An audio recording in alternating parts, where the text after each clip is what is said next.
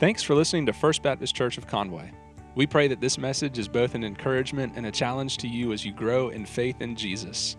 We are happy to provide this resource to you, but as you know, this alone cannot meet the need we all have for fellowship and corporate worship. So we hope you'll be able to join us this Sunday at 10 a.m. Or if you're not in the area, give us a call and we'll do our best to help you find a good church to visit. For now, here is this week's message. Well, good morning. Can you believe it was only a week ago it was Christmas? Don't it feel like a month ago? Yeah, I can't believe it was just a week. Well, I'm glad to be here with you this morning to start to the new year 2023. Today is a special day. It's a different kind of day. Right? If it's your first time here, maybe you haven't been here in a while and you're starting a new year off right at church, we're excited for you. Just know today's a little different because today we are ordaining nine deacons this morning. And it's, it's pretty great. It's pretty awesome to see new leaders stepping up to bring energy and excitement to First Baptist Church. And I believe that 2023 is going to be a, a great year. My hopes for our church this year, 2023, is that we're prayerfully dependent upon the Lord. I pray that we seek his guidance and humility in a posture of, of learning. We're going to take the year to just really seek the Lord, seek what he has for us as a church learn together. We have a lot of new deacons coming on board, so take this time to just learn and pray and seek God's guidance because, as you know, the past couple of years have been interesting to say the least. We're all, especially 2022, was really just trying to bring stability back. We're trying to figure out are we going to have church every week? Are we going to be shutting down again? What does that look like? But I feel like coming out of 2022 into 23, we have some good stability. We have new leaders coming on board. So it's a great time to just be prayerfully dependent, seeking the Lord's direction, guidance, and will for our church. But one thing for sure is we want to continue and continue to build a leadership culture here at First Baptist Church.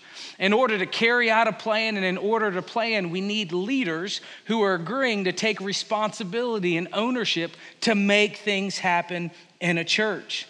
And today, the sermon's very simple.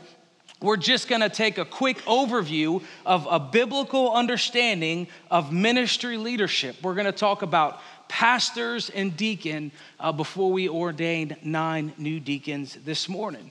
If you have your Bible with you, you could turn to the book of Acts. We're going to look at Acts chapter 6. If you don't have your Bible, that's okay, although you are in church, all right? We have uh, the Bible right back here for those of you guys, okay? Here it is Acts uh, chapter 6, excuse me, Acts chapter 6, we're going to start, but here's what's going on the book of Acts is all about what the apostles, what the disciples, what the Jesus followers did after Jesus ascended. Right? He, ro- he died on the cross, rose from the grave, ascended back um, to heaven. This is a, a historical account of the things they did in the beginning of the church. And right from the start, well, at least six chapters in, we see they're introduced to this problem. There was an issue going on in the church, and we see some organizational elements being put in place because of that. Acts chapter 6, verse 1 says, But as the believers rap- rapidly multiplied, right? Because remember, Jesus told them to make and mature disciples. So as they continued to do that, and the disciples multiplied themselves into other disciples, there were rumblings of discontent can you believe that would happen in a church? Rumblings of, I cannot believe that happened. I mean, can you? Oh, well. It says the Greek speaking believers complained that the Hebrew speaking believers, about the Hebrew speaking believers, saying that their widows were being discriminated against in the daily distribution of food. So the church was growing, and as the church grows, you had cultural problems and issues. Two groups of people were divided on how their people were being taken care of. So they took it to the apostles, they took it to the leaders, said, Hey, you got to do something about this. Verse 3. Verse 2, it says, So the 12, that's the apostles, called the meeting of all the believers. They said, We apostles should spend our time teaching the word of God, not running a food program. And so, brothers, select seven men who are well respected and are full of the Spirit and wisdom, and we will give them this say it with me responsibility, right? They handed it off. Then we apostles can spend our time in prayer and the teaching of the word. And so this is very simple. There was a problem that needed to be addressed. And so the apostle said, Look, we can't do it all. We need other people to step up because they realize the importance of the spiritual elements of teaching, preaching, and prayer. And of course, this would go along with meeting with people, sharing their faith, those kind of things. But notice the importance of teaching and prayer. Notice it wasn't something that the pastors or the elders or the leadership should do on their spare time when they're not running around doing everything else. The priority of hearing from God, the priority of spending time in His Word and talking with Him, building that relationship up, wasn't something they did when they had nothing else to do. It was the primary responsibility of the leaders. And so they realized their time wasn't best used running food programs or doing organizational elements. They realized their best use of their time was focusing on God, hearing from God, telling other people's about Him. So they realized that, hey, what we can do best is teach, preach, pray. Somebody else can run a food program. And it's not that they didn't think the other people were important. It's not that they didn't think the widows were important enough for them to spend their time with. They just realized they can't do everything. They said, so we're gonna do what we can do best, and we're gonna hand off what other people can do best, and we're gonna split up these responsibilities. And so they looked for people who were full of the Spirit and wisdom. And how did the church receive this idea? It tells us, it says, everyone liked this idea. They were pleased. They're like, hey, that's a great idea. Let's divide this up. And so they chose seven people. And it says these seven were presented to the apostles who prayed for them as they laid their hands on them. And so that's what we're gonna do today. We're gonna pray over and lay our hands on the new leaders who are stepping up and taking ownership and responsibility here at First Baptist Church. But the division of labor pleased everyone. Instead of getting upset that the apostles or the elders couldn't do all things for all people at all times, they said, no, no, let's let other people step up, take responsibility and ownership. We'll pass it off to them. And so when there was a problem or a need, they multiplied their efforts by raising up new leaders. The apostles continued to do what they could do best, and then the other leaders stepped up and did what they could do best. And what happened when this happened? Verse 7. And the message, so God's message continued to spread, and the numbers of believers greatly did what? Increased. That's what's important. It increased. The church actually grew. When the church delegated responsibilities, it grew. The problems that were created in the church didn't hamper the church, it actually grew the church. All conflict can be an opportunity for others to step up and lead. All conflict, and you should know well enough, especially if you've talked to me, you said, Brian, I got this great idea that I think you should do. I love it when people do that. You know what happens? I listen and I say, I cannot believe God is calling you to do that ministry right now. Had a guy call me the other day, said, I got this great idea. I said, Hey, I think God's leading you to do it. Step up. Because that's what it is. I believe I talk to God and I hear from Him just fine. And I believe sometimes when God's talking to you, you hear from Him and you think it's for me, but who's it actually for? You. It's amazing how that works. Yeah, but see, the church, here's what's different the delegation of leadership allows the gospel to spread. And the church operates, and this is very important, the church operates very differently than any other organization in the world. There is no group who should sit idle and prescribe work for other people to do. The church is the hands and feet of Jesus Christ, the Lord of all, who came and served us, washed feet, hung on a cross. His model of leadership wasn't sitting back pointing for other people to do. His model of leadership was getting out there and doing it, and therefore we do the same things. And while this passage doesn't um, talk about it and mention specific titles, we see, right, and this is what I want to talk about this clear division of labor. We see some were responsible for the physical aspects, that is the daily distribution, that is dealing with the people, dealing with some ministry things. And then we see the spiritual elements, which can often ne- get neglected because of the physical elements. Right? How often are you very busy and so you don't have time to do what? Well, I didn't have time to pray or read my Bible this morning because I was busy checking my email. right? The spiritual can over, get overlooked so easily because of the physical. You know that in your own life. Well, the same is true with the church. The spiritual aspects can be overlooked if we're always busy doing the physical, the organizational, this, this, this, and this. That's why the division of labor exists. Some took care of this, others focused on this. And what we see in the New Testament is this division of labor ended up um, becoming into two distinct groups in the local church. It evolved into the elders and the deacons.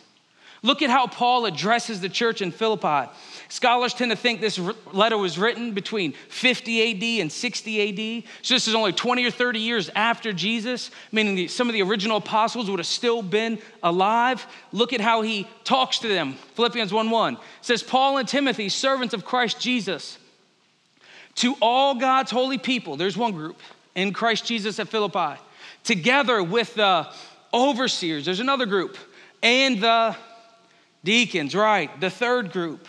So here, Paul is addressing the entire church body collectively, all who are in Christ, the saints, the whole group. And then he identifies two specific groups within them the overseers and the deacons.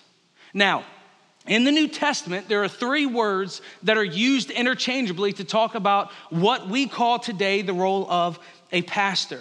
The three words that are used interchangeably are um, overseer, some of your translations say bishop, elder, and pastor. The noun pastor, which is what we talk about all the time, referring to church leadership, is literally, uh, excuse me, the word literally means shepherd, which of course is a metaphor describing, you know, the, the actions they do because back then shepherds were so common in Palestinian times. And so more often than not, it's used as a verb describing to shepherd, to do this, the actions of the leaders.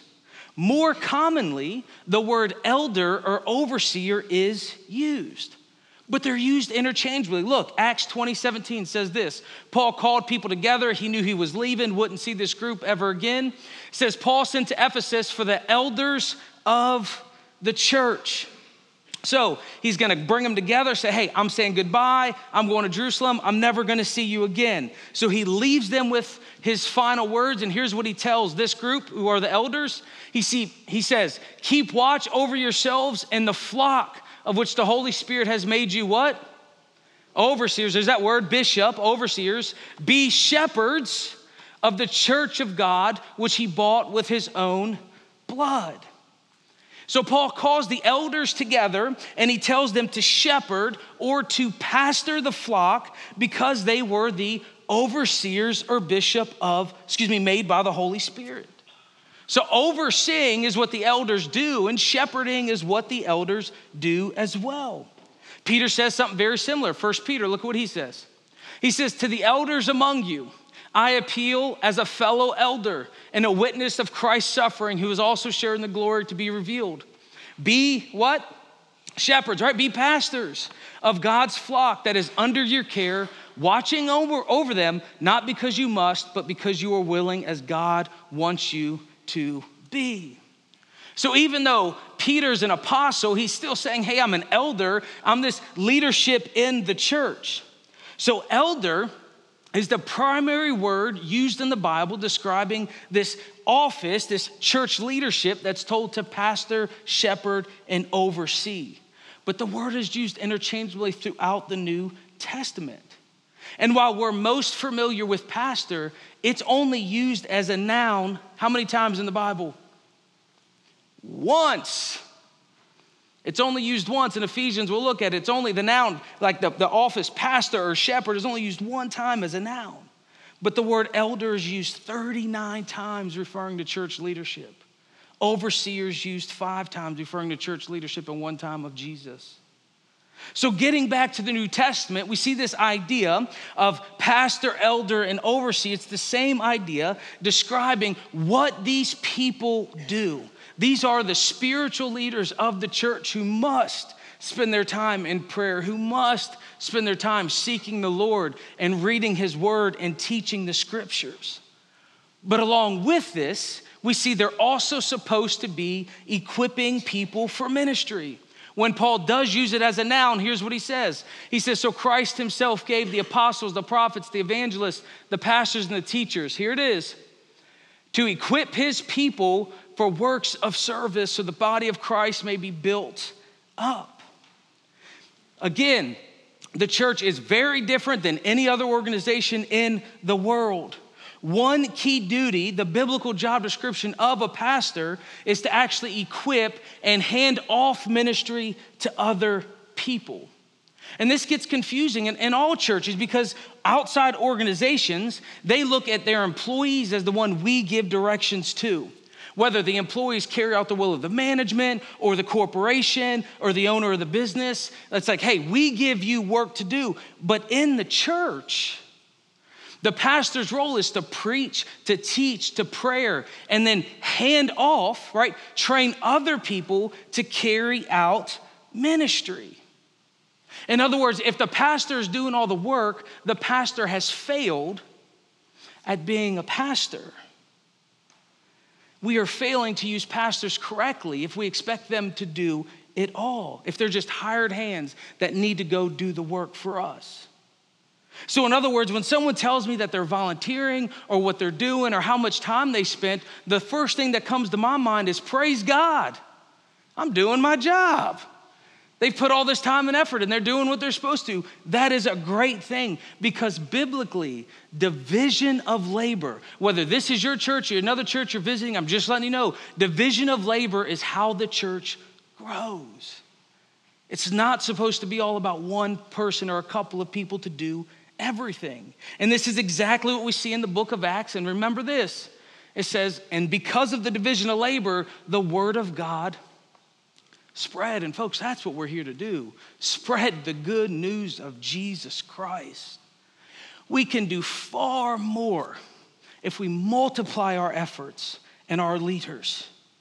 And the ones who choose to step up, then, as the, the pastors and the shepherds, the overseers are taking care of what they need to, the ones who step up and lead the charge in ministries are the deacons who have a big role in supporting the ministries of the church, supporting the pastors, so we can focus on what we know God is calling us to do.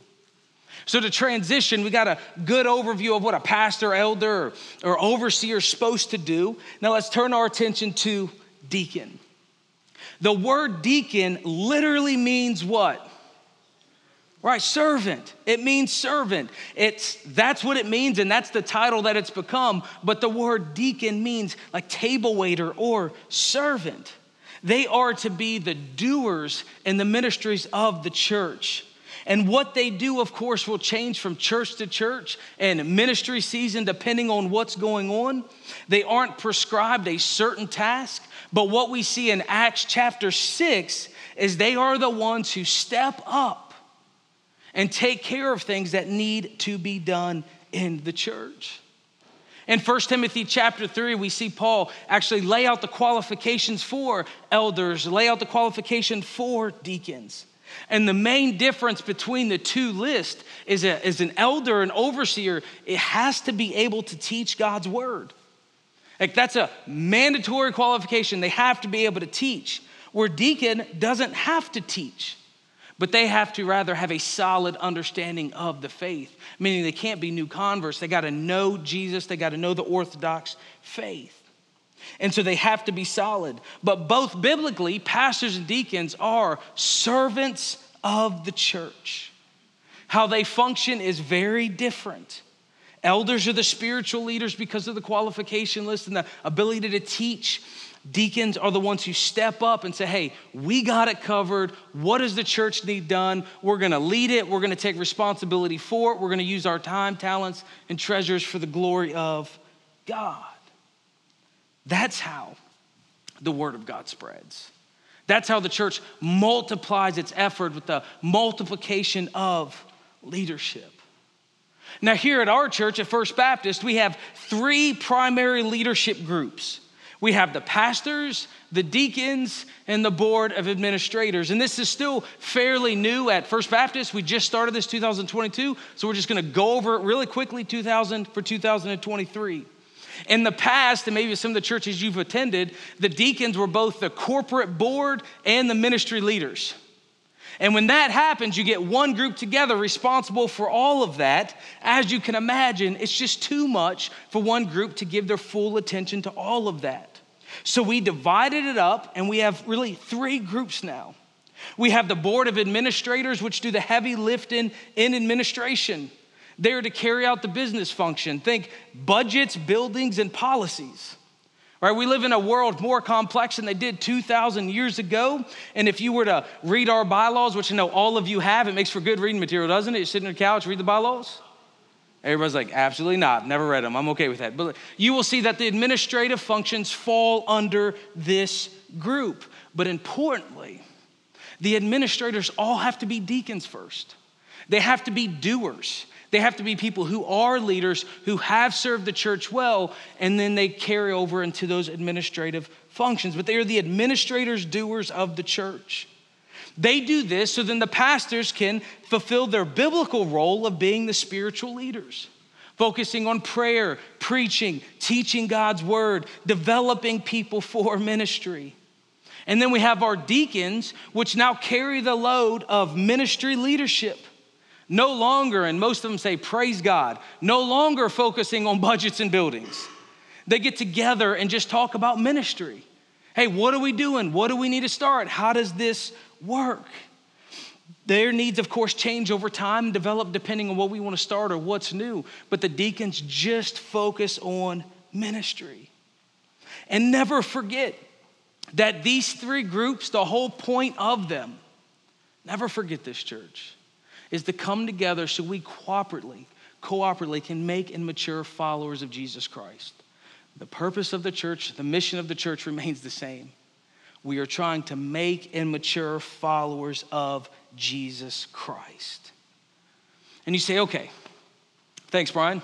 Great. I'm glad we went over leadership for 2023, but what does that have to do with me?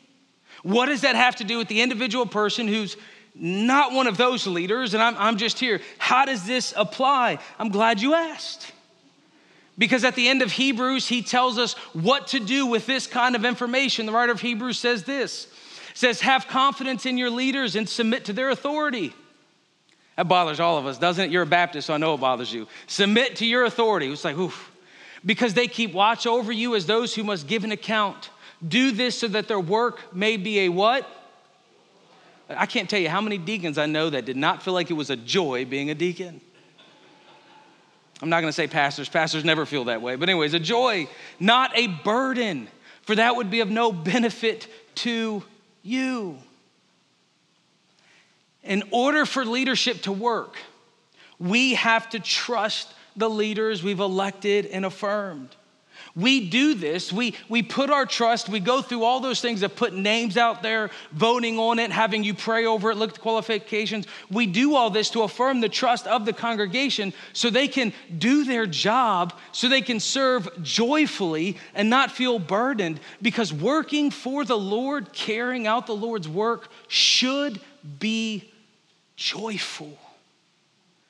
Doesn't mean it won't be hard but it should be joyful. It should be exciting that you are taking part in helping the kingdom of God spread. Like, that is an amazing opportunity. That's an amazing thing to be elected by a church, to be a part of leading that to happen. And so, as we ordain this new group of deacons, I ask you to pray for them. I ask you to respect their leadership, that you've affirmed and placed your trust in them as they do their best to glorify God and all that they do and help push our church forward of reaching people for Jesus Christ and making and maturing disciples of Jesus.